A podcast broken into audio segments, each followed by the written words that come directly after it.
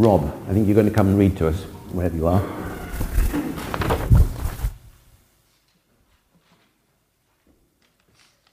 Okay.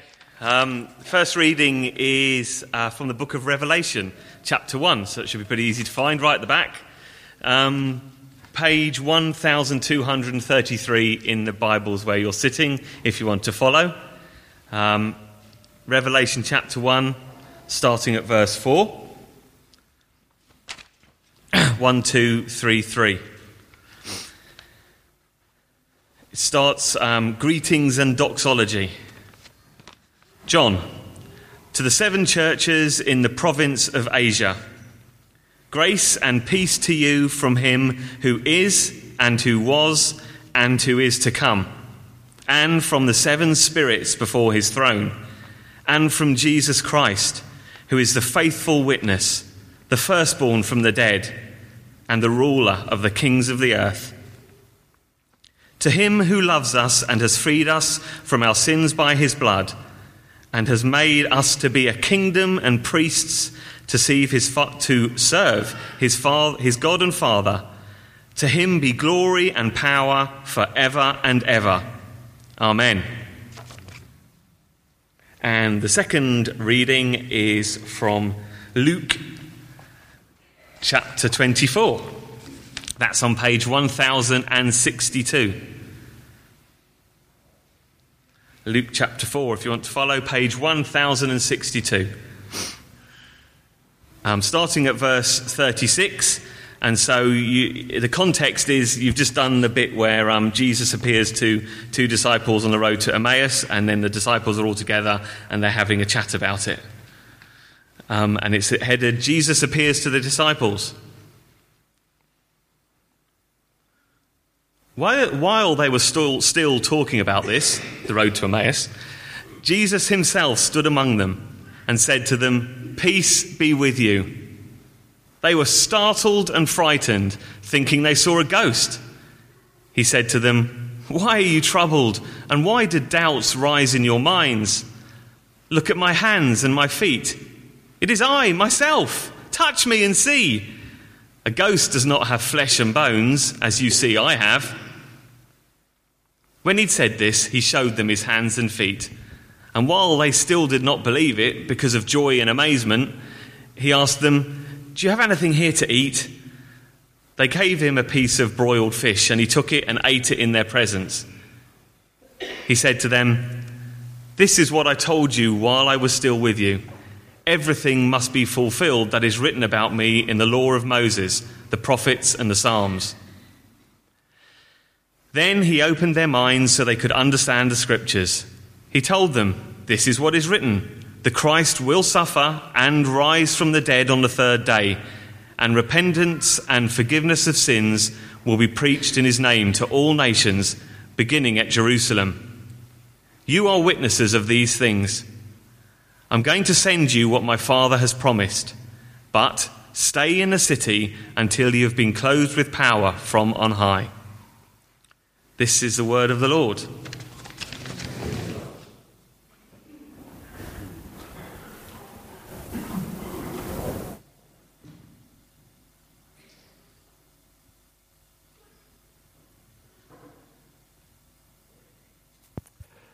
Good morning, everyone. Let us pray together.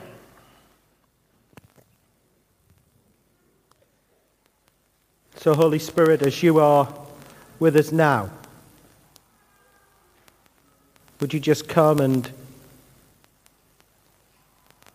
continue to bless us in this time that we spend together?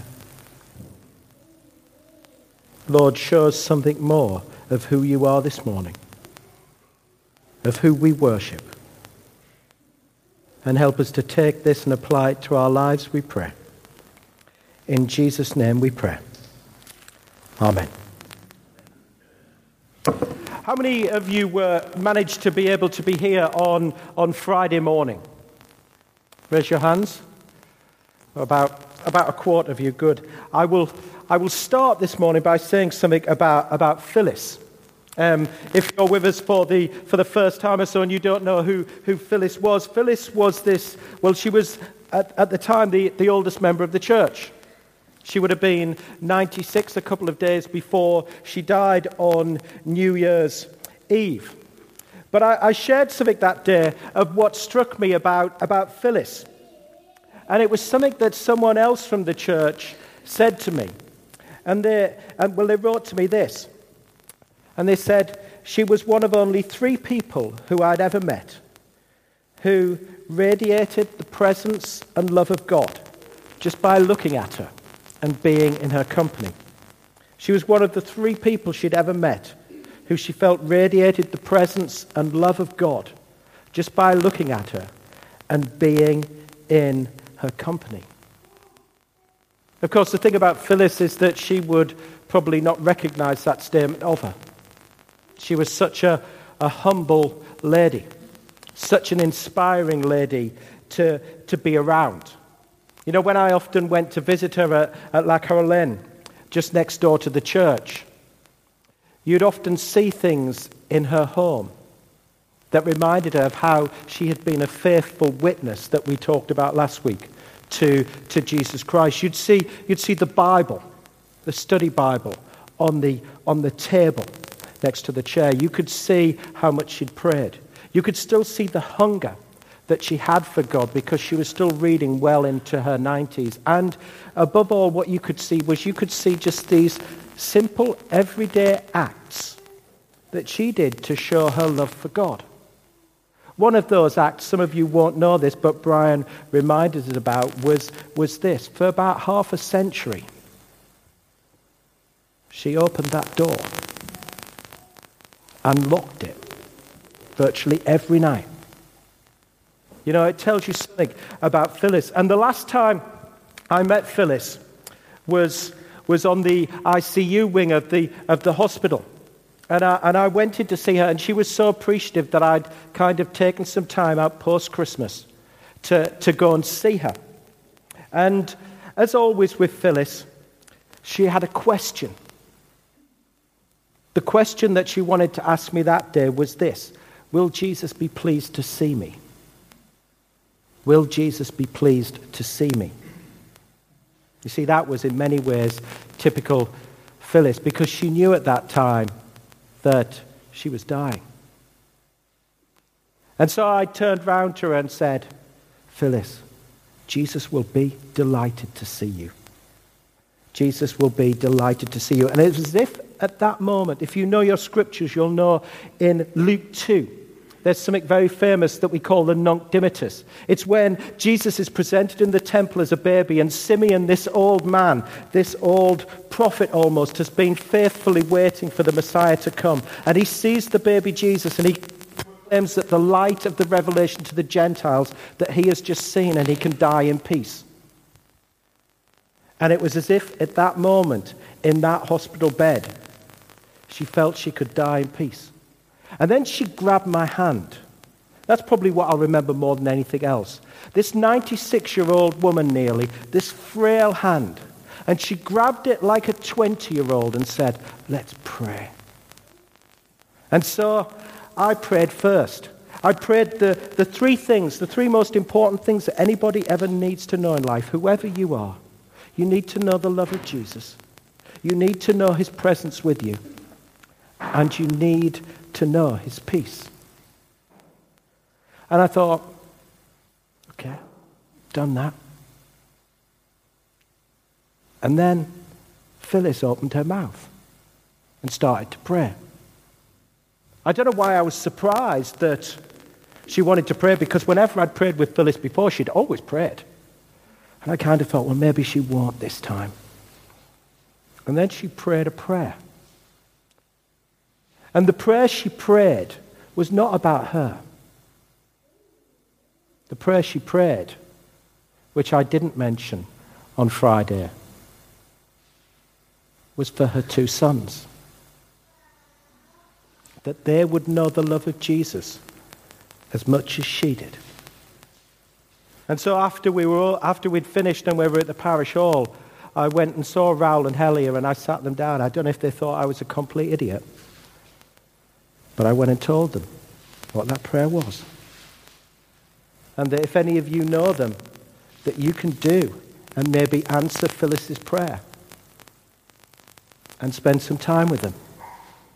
Because many of you know each one of them. You see, that day, Phyllis taught me many lessons in life. Just simple, everyday things that are so important. But that day, she showed me how to die, safe in Jesus' arms. And the reason I share that story with you is because of our theme for this service Jesus, the firstborn of the dead. This wasn't a sermon that I was expecting to be preaching, but it's one I am preaching this morning. We're looking at these three descriptive statements at the beginning of the book of Revelation about who Jesus is. If you know anything about Greek, you will know that the word firstborn there is the word prototokos. Can you say that? That's pretty good. Try it again. Prototokos. That's what the word firstborn means. And we're going to look at it this morning in terms of what it actually means. And these three statements that we see that are described in, in verse 5 here, and from Jesus Christ, the faithful witness, the faithful witness that we looked at last week, that ultimately we saw in Jesus' dying on the cross. Today we'll look at this statement Jesus, the firstborn from the dead, namely his resurrection. And next week we'll look at this one, the ruler of the kings of the earth. In other words, Jesus says exaltation. And so, what I want us to explore this morning is what that, those churches in Asia Minor understood by this statement Jesus, the firstborn of the dead, or from the dead. And then I want us to think about how they then applied that to their lives and how we can then apply that to our lives in the context in which we live today. And so, to do that, we need to kind of get a grasp a bit of, of biblical knowledge and biblical history. And we need to understand a bit about what people believed at around 90 AD in a, in a Jewish predominantly context, but also increasingly into a Gentile world as well. And this is what the belief was. So if you were to read, if you like, most of the Old Testament, you would find that there was very little talk of what happened when you died. Very little talk about it. It was almost as if you lived and you died, or you went to a place called Sheol, which was, just means the grave. And it was only towards the end of the Old Testament, and in particular those later Old Testament books, that there is some sort of talk of some sort of life after death, something of resurrection. That the most famous passage is in the end of the book of Daniel, and Daniel chapter 12 and verses 2 and 3, if you're taking notes and you want to refer to it afterwards. And so that was the context. It was a very controversial subject in the Jewish world. If you know your Bibles once more, you'll know this. Because you'll know that the two ruling Jewish groups at the time of, like the Sadducees and the Pharisees, had different beliefs about the resurrection. You will know that the Sadducees didn't believe in a resurrection at all. And you'll know that the Pharisees did. And you'll know how controversial it was because the Apostle Paul almost caused a riot in Jerusalem in Acts 23 when he started to talk about the resurrection of the dead. And it just almost kicked off straight away because the Sadducees who were listening didn't believe in it, the Pharisees did believe it, and it almost sort of like became this, this big fight. And so it was a very controversial subject in terms of what was going on in the day. And then you had this crazy group of Jews, if you like, because that was what they were. They were, if you like, described as the followers of the way. Then they were later described as Christians who kept claiming that this man, Jesus of Nazareth, had risen from the dead. And they kept witnessing to it over and over again. And that's what led to the explosion of Christianity. Out into Jerusalem, Samaria, Judea, and the ends of the earth. And kind of like almost where the book of Revelation is written is the ends of the earth. It's in Asia Minor that we see this passage written. And one of the titles that they used to describe Jesus' resurrection of the dead was this one the prototokos of the dead. If you like, the firstborn of the dead. It has its origins in the Psalms, in Psalm 89 and verse 27.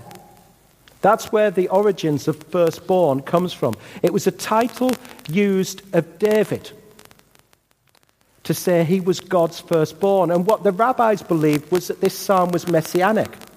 In other words, what they believed that this title not just referred to David, but it referred to his descendants. And because they believed, the Jews, that the Messiah would come from the line of David, it was a title that was given to Jesus. And so in the book of Acts, we see Paul describing Jesus as the prototokos of the dead when he's on trial before King Agrippa in Acts 26. We'll see how he'll use that reference again in Colossians 1 and verse 18. He'll talk about how Jesus has been raised from the dead. But what did it really mean? This is what it meant. It had two meanings. Prototokos, first of all, was, if you like, think of the natural word that might come into your head. If I was to say to, see, to you, use the word proto and finish it. And you probably come up with the word prototype. Because that's where prototype, the word prototype comes from. It meant something of how Jesus was the first in line. That was the, the first idea. In other words, that Jesus had gone before and he was the first in line.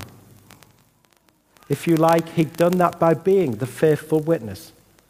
But also, more importantly, it had this meaning that Jesus is sovereign over death, that he had supreme authority over death. That's what Paul was declaring in his magisterial passage about the resurrection that we kind of sang in that last song. Where, O death, is your sting? Where, O death, is your victory? But thanks be to God who gives us the victory through our Lord Jesus Christ. And so that was what they believed. Believed that Jesus was the prototype, but that they believed Jesus had supreme authority over death. And so, what difference did it make to their lives? You know, it made every difference. You see, the context of Revelation 1 is a context of death. It's of this struggling group of churches, seven of them, in Asia Minor, modern day Turkey, who are kind of struggling to live out the Christian faith because they're getting persecuted all over the place.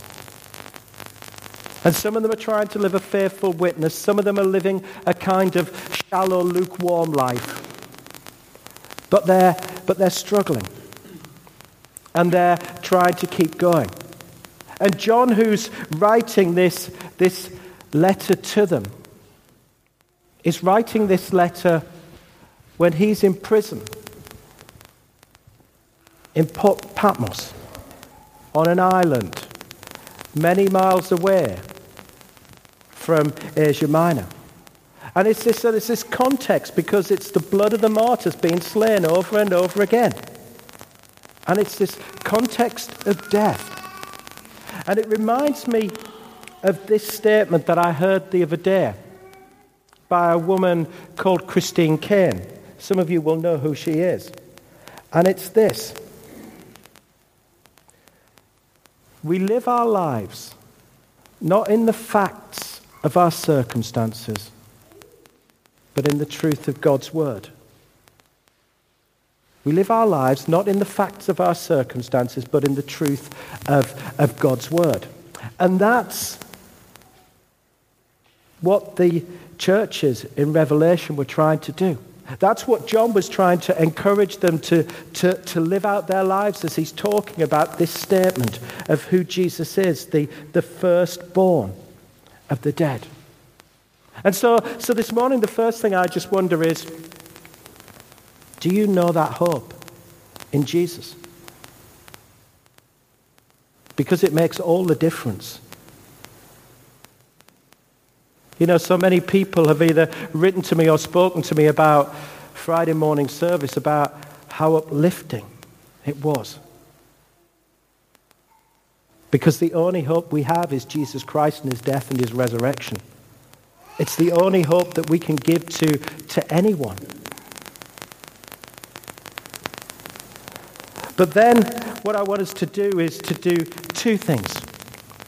You see, for, for some of us this morning, we kind of know what that context of Revelation 1 is like.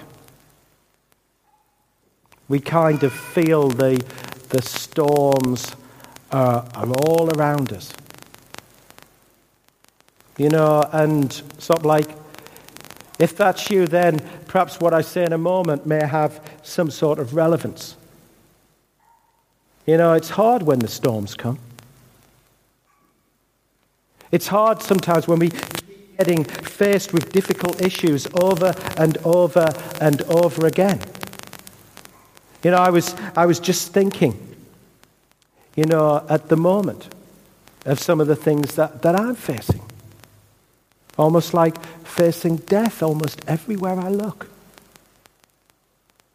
And Brian's facing some of that as well.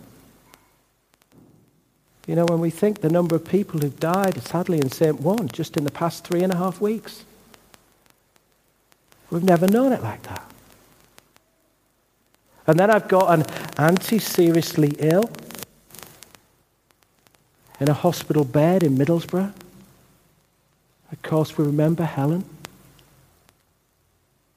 in her situation, and it can be hard when the storms are coming. And then I heard those words last Tuesday. We do not live our lives under the facts of the circumstances, but the truth of God's word. And it sets us free and it liberates us. I don't know how many of you know the, the story of, of Simon Thomas. There'll probably be just this blank look. I don't know how many of you followed his story over the, over the past six weeks. If you know anything of who Simon Thomas is, Simon Thomas is a vicar's son. He's a, he's a guy and he's about in his mid 40s.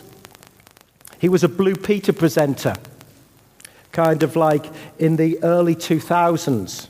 And for the last 10 years, he's, he's, a, he's a sports broadcaster, shall we say, for a major satellite broadcasting company. And he's a Christian.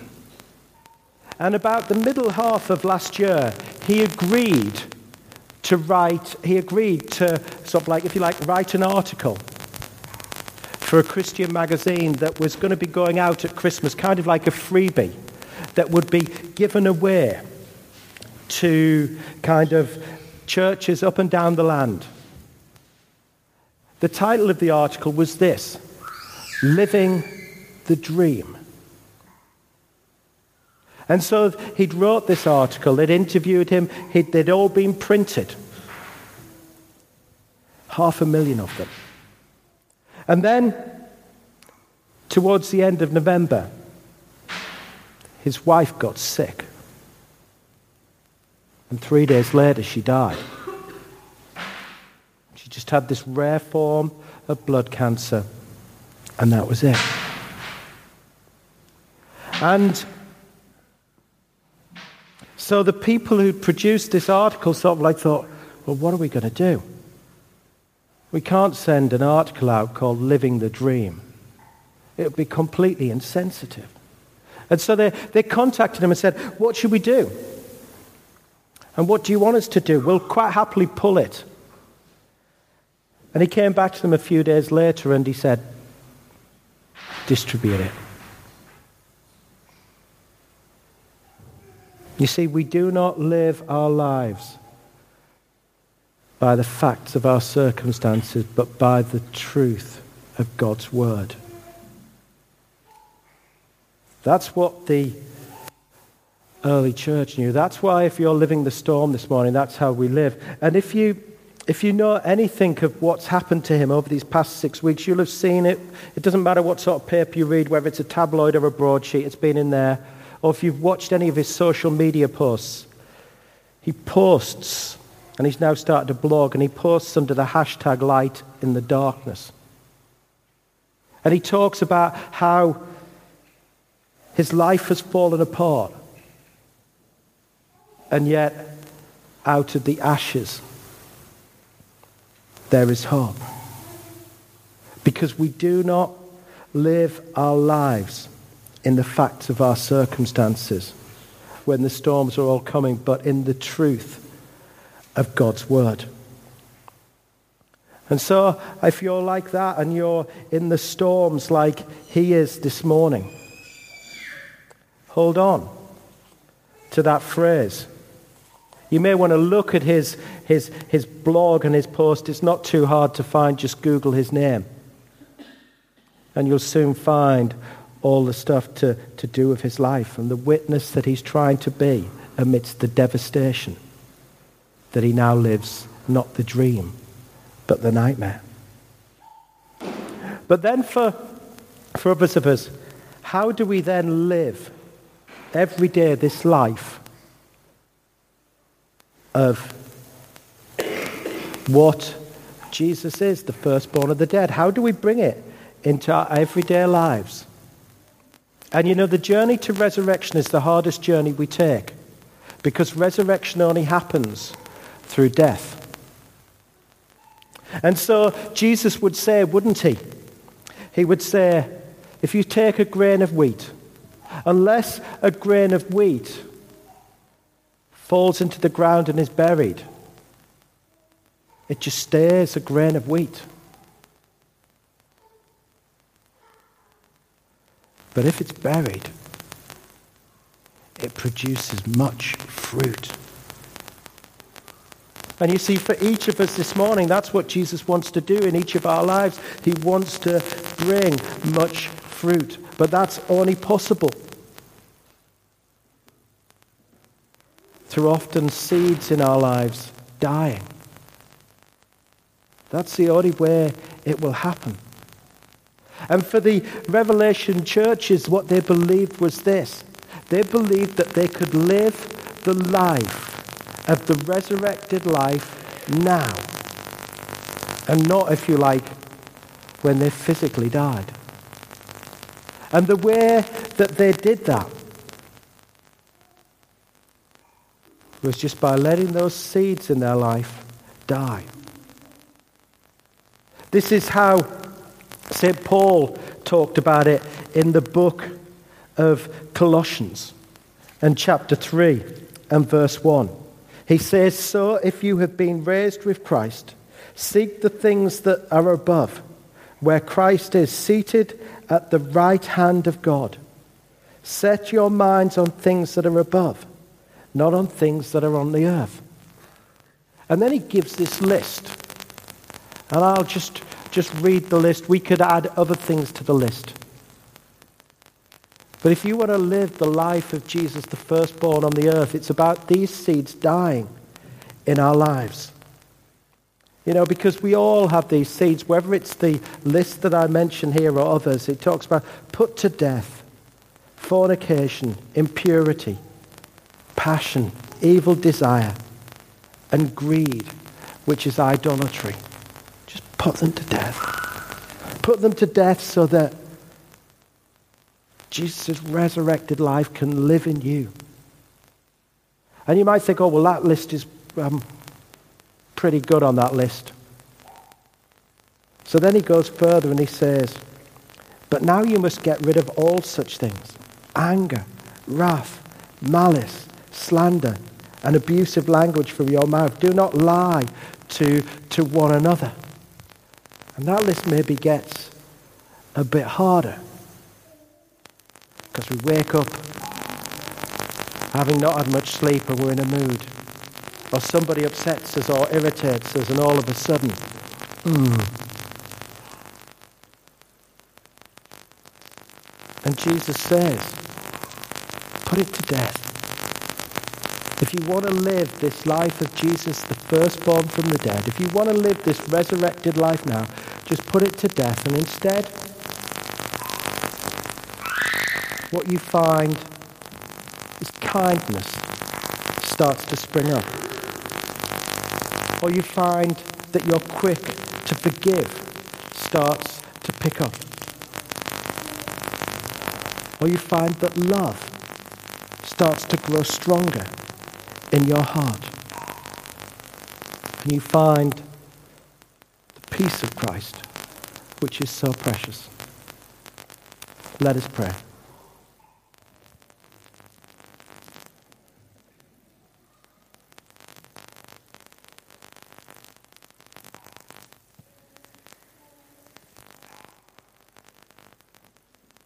As we pray now, as Brian reminded us earlier, why don't we just lift our hands out to Jesus this morning? Because it's a sign that we want to receive from Him.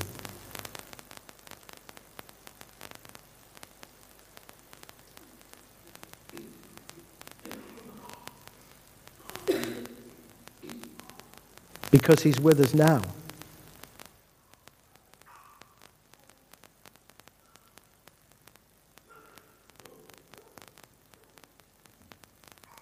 And maybe if you're one of those people who are going through storms at the moment,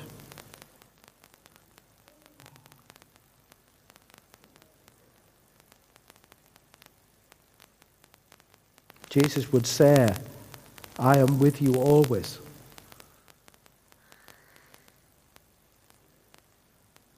Live in the truth of my word.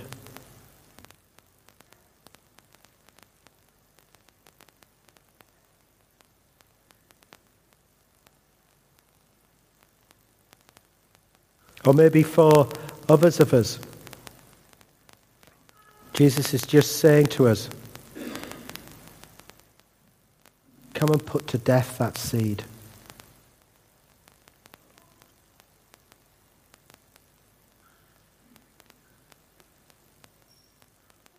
And he says, Will you trust me?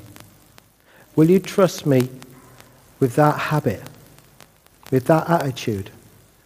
With that practice, whatever it is, and just put it to death. And watch the rich fruit that will be produced as a result.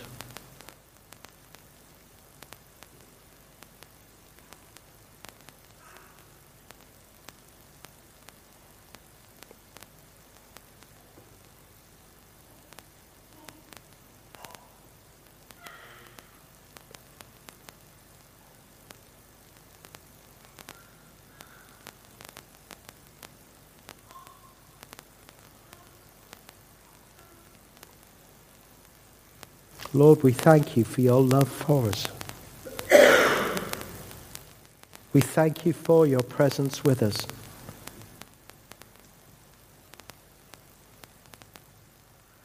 And we thank you for your peace.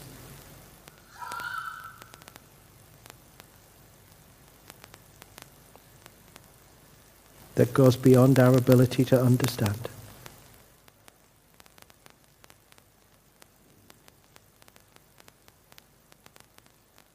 And Lord, we thank you that as we reach out now to you, you come and meet us.